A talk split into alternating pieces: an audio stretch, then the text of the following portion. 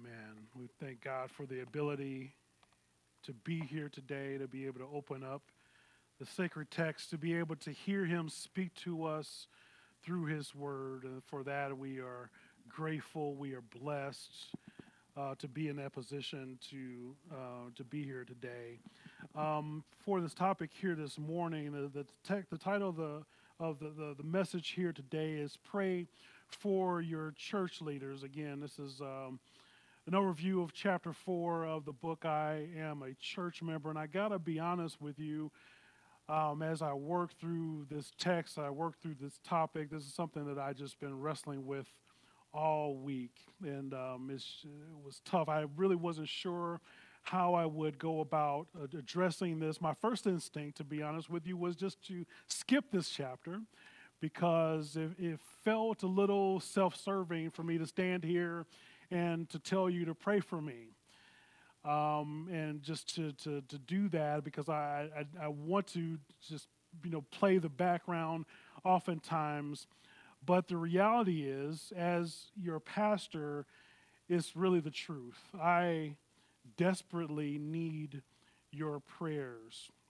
Uh, being an under shepherd is one of the most rewarding uh, things that I've ever done in my life to be able to stand here and have God speak through me is a humbling experience. And to be able to do this week upon week to be able to serve you by praying for you um, uh, be in counsel with you be there with you through grieving times being there with you through uh, times that are uh, celebratory um, it's an honor truly to be able to do this and be able to be entrusted by the Lord to lead his people here in Bolingbrook. And so I, I thought it would be good. It'd be uh, may, maybe uh, to, to come and just to lay down everything and let the Lord do his job like he always does and to go through and, and, and go through, walk through this text. This, this text this morning, we're going to be in chapter 3 of First Timothy. So if you would turn with me there, and your copy of God's word will be in 1 Timothy chapter 3. Uh, here in his, this letter, Paul is writing to um, his, his son in his faith, his protege, Timothy, with the purpose of instructing Timothy on the fundamentals of the church as he leads as a, as a young pastor and what that really looks like. And he stresses that it's vitally important that the church have leaders that are qualified to teach and ones that set the example for the congregation. So you might be asking the question what are these qualities and responsibilities of a pastor? And of course, in order to find the answer to that, we're going to look to Scripture. You know, I wish we would do this with all the questions that we have in our lives, that a question would come up in our life or we would see something happen in the world. And uh, as opposed to coming up with our own answers, I wish that we would go to Scripture and ask God how we might um, respond to the things that are coming up in our lives, the things that we're dealing with in the world, how we should react to certain things, how we should structure our lives, how we should live it out, how we should interact with other people. I wish, this is a sidebar, I wish that we would consult the scripture to understand what God has to say about those topics. That's what we're going to do here today is look to scripture to find the qualifications of a pastor. Now, again, if you're watching online or if you're a guest with us here today and you're looking for a, a local church to belong to, I, I want you to really tune in to what we're going to talk about today as it comes out of scripture because these are the qualities that you ought to be looking for in a pastor as you go to find a church home. 1 Timothy chapter 3, we're going to start in verse 1 starts by saying, here from Paul to Timothy, the saying is trustworthy. If anyone aspires to the office of overseer, he desires a noble work. And you might, we're going to stop there. You might be saying, well, I thought you were going to tell us what the qualifications of a pastor was. And it talks about overseer. What's, what's happening here? So let's pause and we're going to be doing some deconstructing of a lot of words today. So I want you to imagine, you know, being back in English class and learning the words And We're going to do some, let's talk about what these, these mean in the original language. And I'm not trying to flex on you and show you my Greek skills, but it's important for us to know what was written in the original language and how it was translated and what that means for us today. And we want to understand what's being communicated. So we have both um, aspire and desire here when we're talking about this, this particular office. And this, this aspire really means to, to, to reach out after, to, to strive for. And it describes more of an external action than more than, than an internal action for that particular word. And then we have desire, which is a, a strong passion.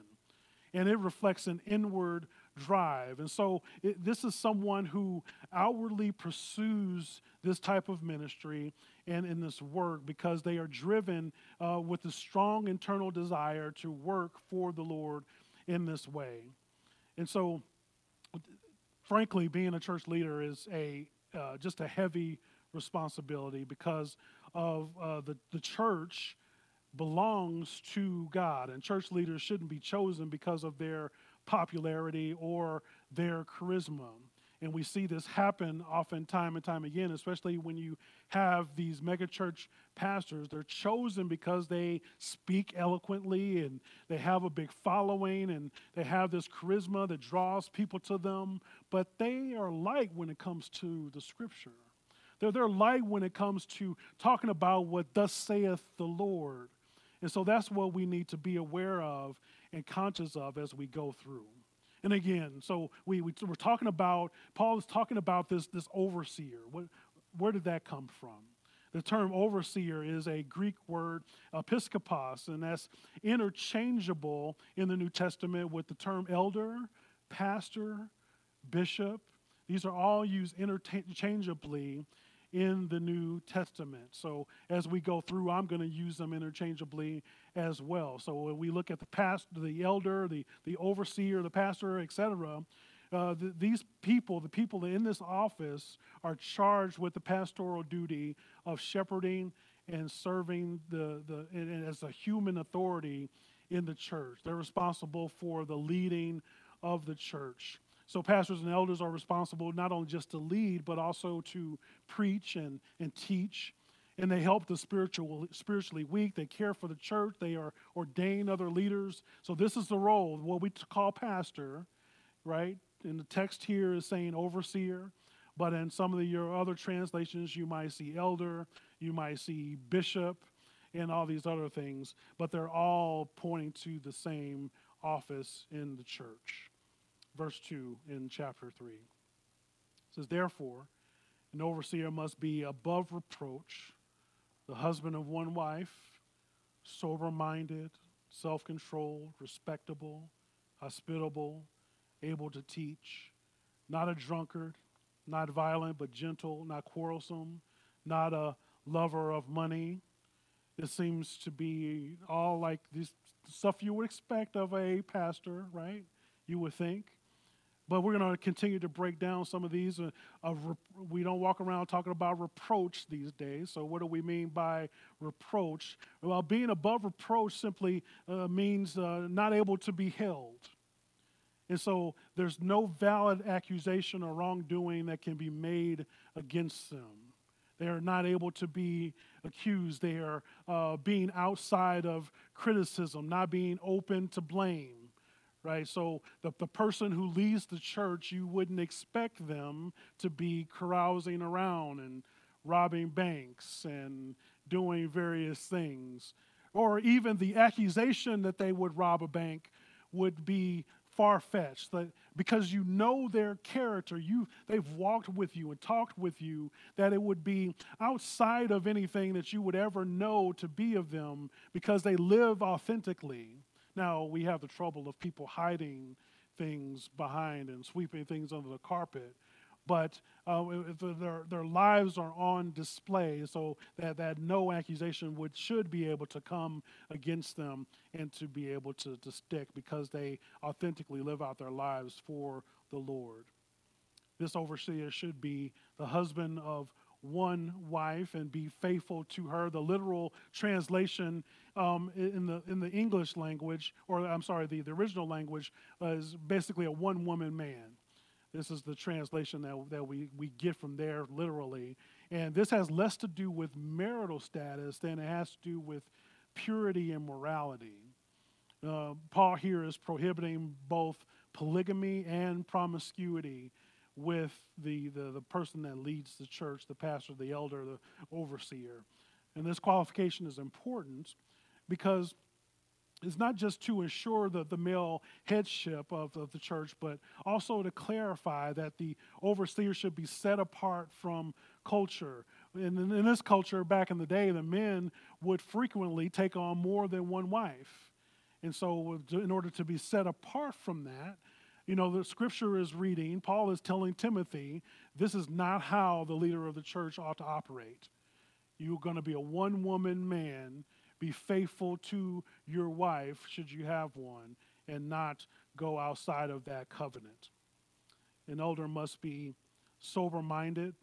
Other translations would say temperate or sensible, vigilant, clear headed. A church leader must be respectable and hospitable.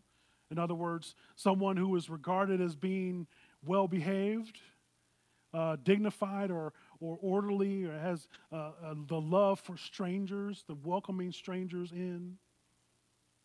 By the way, as you read through these qualifications, we're talking about the office of elder, overseer, pastor in the church and those qual- qualities and what they look like, but they're not a bad thing for everybody else to follow either. So don't, don't feel like, oh, well, the pastor should be all of these things, but I'm okay I, I don't have to be sober minded. I don't have to be a one woman man. Don't get caught on no. The, the, this would apply to everyone within the qualification in, in, the, in the congregation as well. So you will be uh, be due to to listen and to understand what that means. But one breakout of this is is um, the the uh, be, be able to teach. Being able to teach is a requirement that is not necessarily, necessarily required of all believers. Now, we kind of mix these things up when we talk about uh, sharing our faith and sharing the gospel, right? We're all called to make disciples. And there's some teaching elements to that. But basically, when we're talking about making disciples, we're walking along somebody and we're, we're reading and studying with them and, and bringing them up. So there's some teaching in there. But by and large, the, the, the bulk of the responsibility of the, the teaching and preaching is for the office of pastor elder. And so this is one of the things that is kind of set apart. And even later when it talks about deacons, this is one of the things that is missing. The deacon doesn't necessarily have to be gifted in the area of preaching and teaching. So the responsibility of the elder is to equip the saints for the work of the ministry. And we see this expressed in Ephesians 4 and 12. So an elder also must not have a reputation of being a drinker whose judgment is clouded by alcohol. Now, I'm, I'm, making a distinction here because historically, in, in Baptist circles, we have the teetotalers that say, hey, you shouldn't even, uh, not a drop, not a drop of alcohol should touch your lips. You shouldn't be dancing, shouldn't be doing a, I mean, we can, we can go a long way with that. Um, but, you know, for some people, I agree, that might be a good decision. You should uh, be a teetotaler. You shouldn't uh, be around alcohol, and, or you should, definitely shouldn't uh, be drinking to drunkenness, obviously. But as far as you know, having a sip here and there, I don't see anywhere in Scripture that would prohibit that. So we have to use our wise judgment when it comes to how we handle uh, alcohol and various things of that nature. But we shouldn't hold our brothers and sisters against the, the standard that we live by. So I'm glad nobody threw anything. If we want to have a talk about that after service, I'm willing to have a conversation. But definitely for the pastor, the elder, it's not somebody that should be clouded by alcohol. Elders should not be violent or um, some some translations say pugnacious. I think we should bring that back. I like that word, pugnacious. That's that's a pretty cool word. So the pastor should not be hot-headed they shouldn't be ready to throw hands at the drop of a dime and get offended about something. You know, the pastor should react to difficult situations calmly and gently. You know, they shouldn't go about and like just be wilding out just because, right? They should be sober minded again and be able to think clearly about what is happening. Finally, overseers must be motivated by the love for God and his people and not money. Um, as we look at our culture, even back then, especially today, a lot of people are motivated by money. And I mentioned, I'm not going to beat up on megachurch pastors, but this easy too sometimes. You know, you talk about uh, the, the things that they say from the pulpit is abhorrent when it comes to money. Um, we, we talk about this so called prosperity gospel and what that is, and um, that God wants you to be wealthy and healthy. I don't see that outlined in Scripture, and they're leading people astray. God wants you to have a big house and a big car and, and all the. I, I know you heard about the, the pastor that got robbed in the pulpit because he's got millions of dollars. What is this man doing? I mean, he's called, and they're in a storefront church. This man has got thousands upon thousands of dollars of jewelry and, and stuff in, and then people came into the church and robbed this man. It, just and, and, so then listening to uh, you know kind of his response and what was going on and but that's what he was about. He was about the the, the fly suits, the, the big houses, the, the the gobs and gobs of jewelry, while his, his people aren't living that same life. And he's saying, well, if you bless me, then you will be blessed. If you just sow a seed, then, then everything will come. And, and, I, I, and when I look at scripture and it tells us not to be motivated by money, it's just hard to believe that they're reading the same text that I am. So it's important that we have this here outlined in, in, in, Scripture that the church leader should not be motivated by money because a leader that, uh, of a ministry that is motivated by money reveals the heart that follows after the world and not one that follows after God. Someone who is a lover of money instead of a lover of the Lord.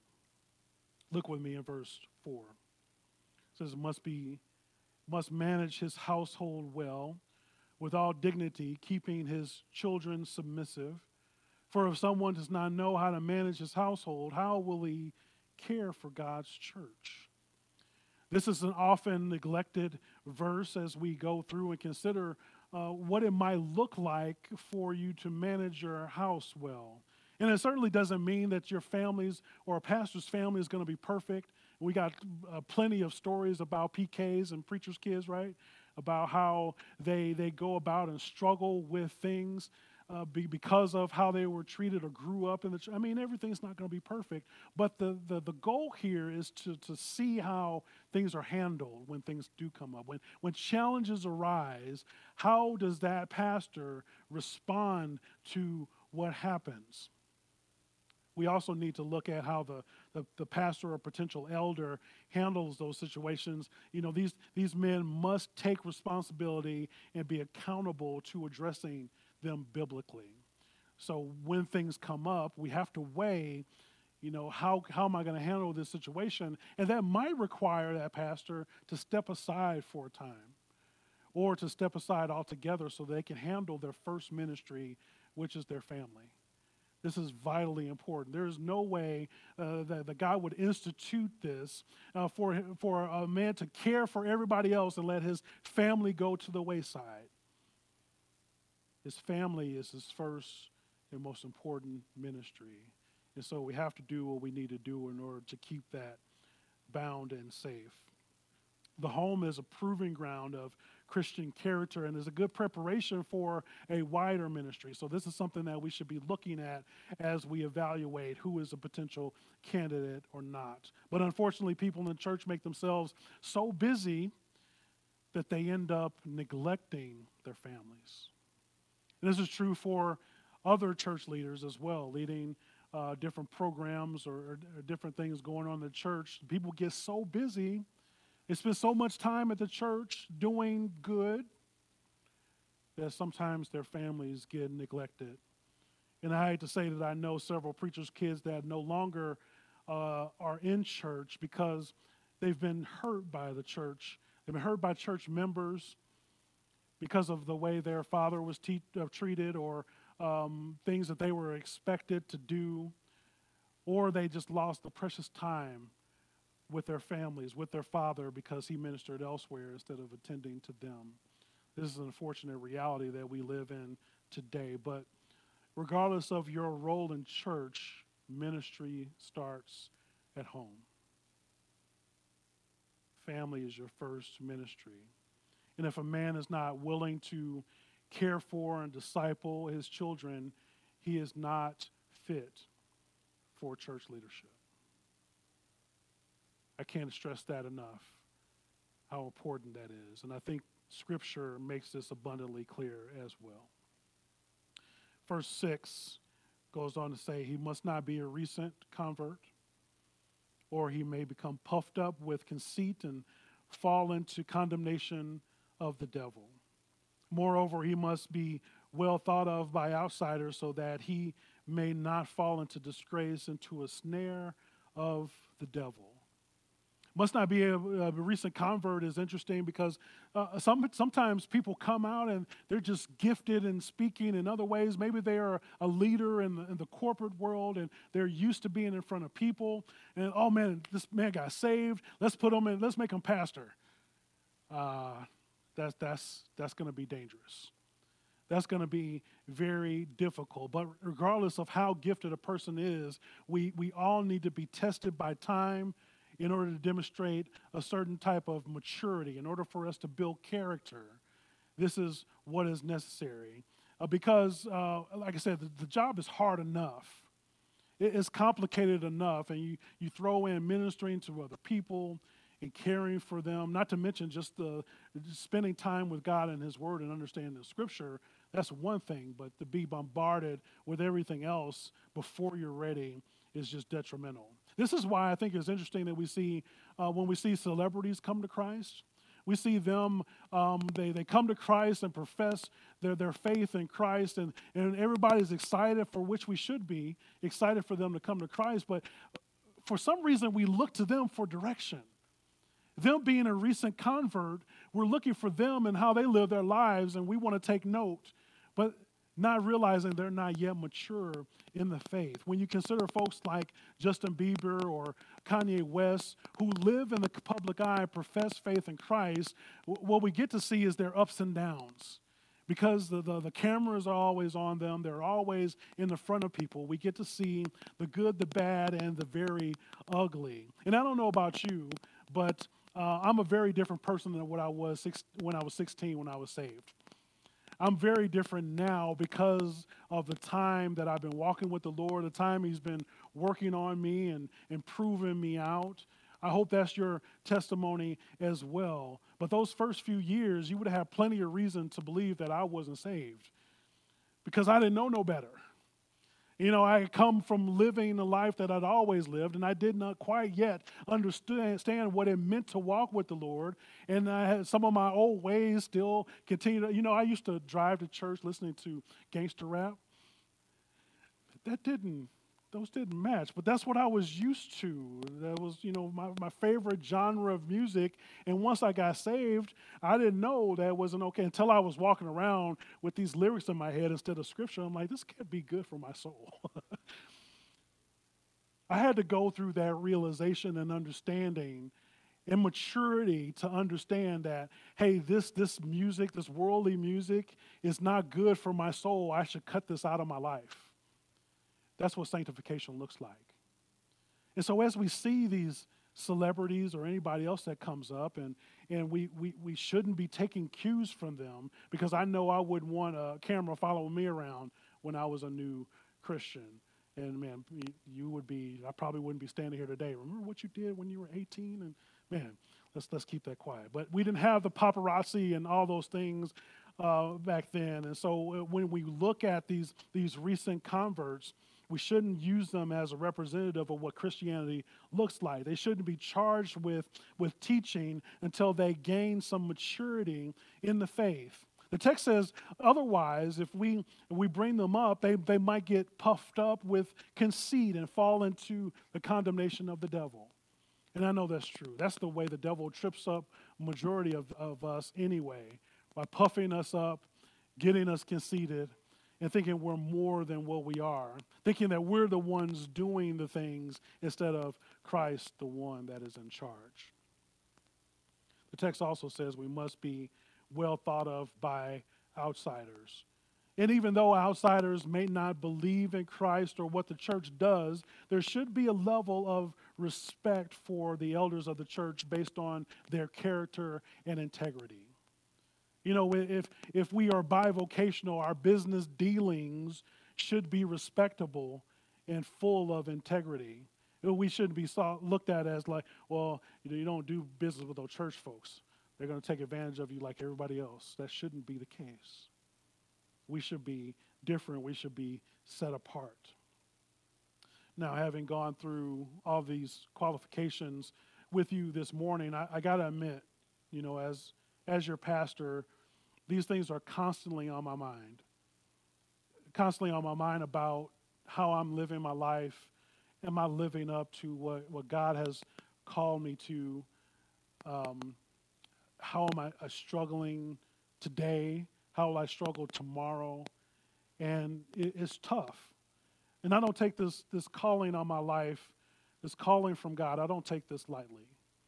This is, this is not a, a job per se, even though there might be others who think of it that way.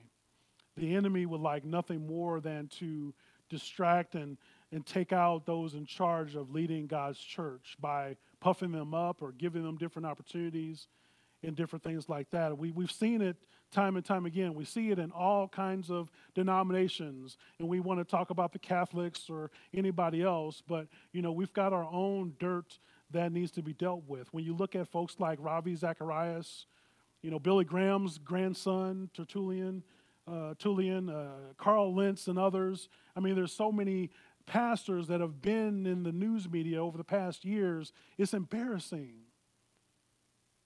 It's traumatizing. It's demoralizing.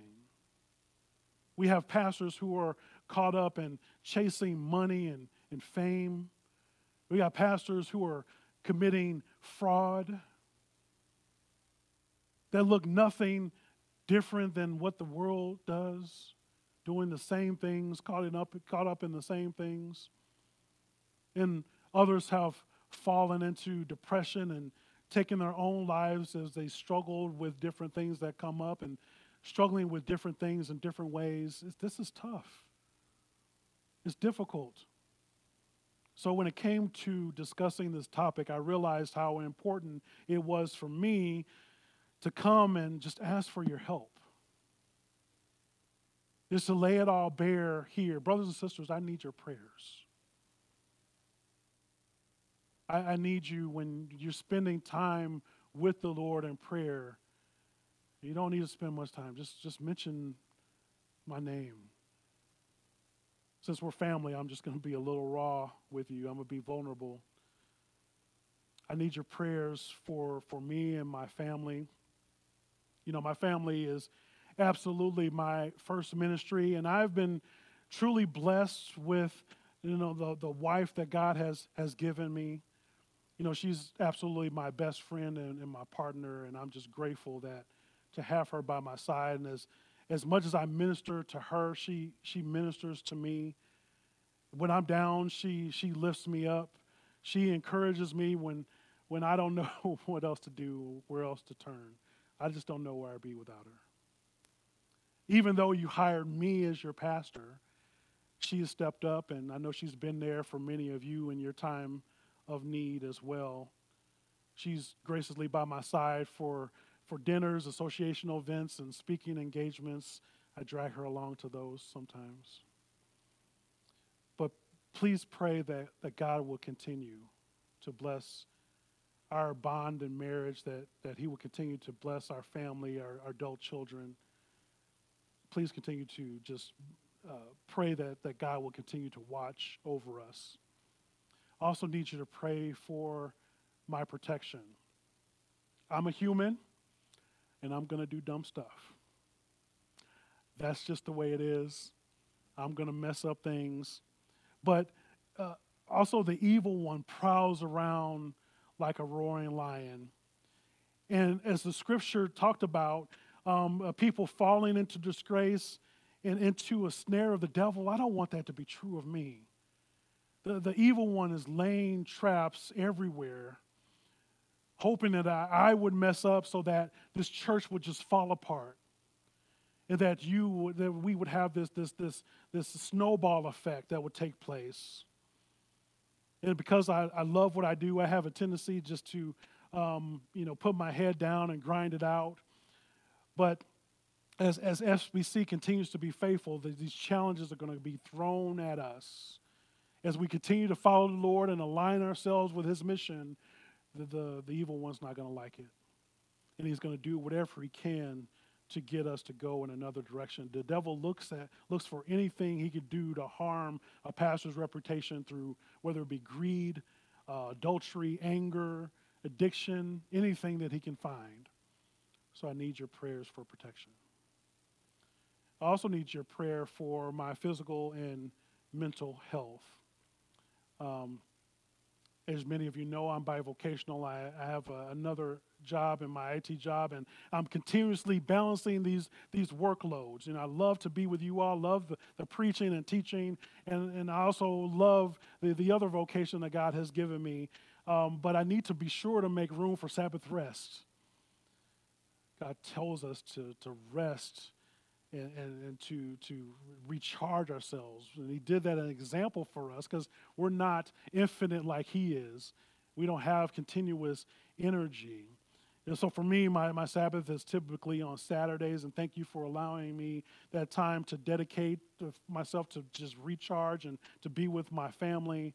Uh, but I, I admit I do need to take some more time to, to work out and dialing, dialing in my diet and, and other things so I can use your prayers around that. And finally, um, I want you to be praying that God would raise up other elders among us. Uh, we see through Scripture, all the way, you know, from the Old Testament to the New, the example of uh, the plurality of elders or leaders. And so we're used to a lot of churches operating on the single pastor model, but I don't think that's what we see exemplified through Scripture. You know, as talented as I may be, I'm not talented in every area, right? So there's some gaps uh, for me as a leader. And so by having other elders here shepherding alongside us, then that helps to shore up some of the gaps that I personally have so that you can be served in the way that you need to be, and that we can serve the community in the way that they need to be as well. So we need other elders and pastors to be able to fill this up so that we can meet the needs of the congregation and the community. So be in prayer that the Lord would raise up other elders, other pastors here among us so that we can share the load in the preaching, teaching, and serving. And there are some among us, and I would encourage those men to step up and do what God has called you to do. While you lift these things, these needs up to the Lord, please also be thinking about other churches and pastors as well. Like I mentioned before, we're not in competition with any of the churches on this very street or in Bolingbrook or elsewhere.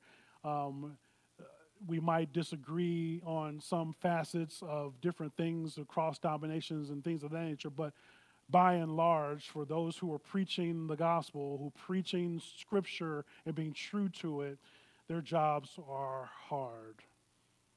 And they need our prayer to serve their own congregations. We can't have all of Bolingbrook to come here while we, we might like that. It'll be a little cramped but we need these other churches around. So I would beg you to be praying for them as well. Let me leave with you with this. 1 Peter chapter 5, verses 1 through 11. So, so I exhort the elders among you as a fellow elder and a witness of the suffering of Christ, as well as a partaker in the glory that is going to be revealed shepherd the, the flock of God that is among you, exercising oversight not under compulsion, but willingly, as God would have you, not for shameful gain, but eagerly, not domineering over those in your charge, but being examples to the flock. And when the chief shepherd appears, you will receive the unfading crown of glory. Likewise, you who are younger, be subject to the elders. Clothe yourselves, uh, all of you, with humility toward one another, for God opposes the proud but gives grace to the humble. Humble yourselves, therefore, under the mighty hand of God, so that at the proper time he will exalt you, casting all your anxieties on him because he cares for you. Be sober minded, be watchful. Your adversary, the devil, prowls around like a roaring lion, seeking someone to devour. Resist him. Firm in your faith, knowing that the same kinds of suffering are being experienced by your brotherhood throughout the world. And after you have suffered a little while, the God of all grace, who has called you to his eternal glory in Christ, will himself restore, confirm, strengthen, and establish you. To him be the dominion forever and ever. Amen. Let's pray. God, thank you so much. I, I, personally thank you just for entrusting me in the way that you have to serve you and your people. And for sure, I do, do not take it lightly, but I just love the way that you have cared for us here at First Baptist Bolingbrook. How you have shaped us, the how you've blessed us, the, the people that you have raised up here to, to make your name great. Father, I submit myself to you that we will continue to walk in the way that you have put before us. Use me in the way that you see fit so that you might get the glory that you rightly deserve.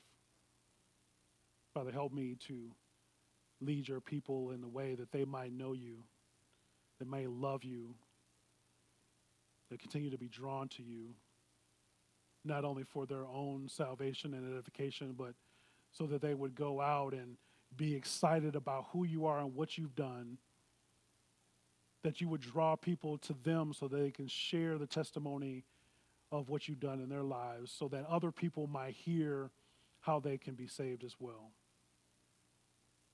Let this church be known for preaching the gospel without any excuse, without being ashamed, standing on your firm word, proclaiming this truth that this might be a place for shelter. This might be a, sanctuary for those who are looking for it.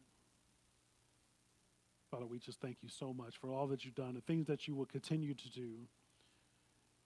And we thank you in the name of Jesus. Amen.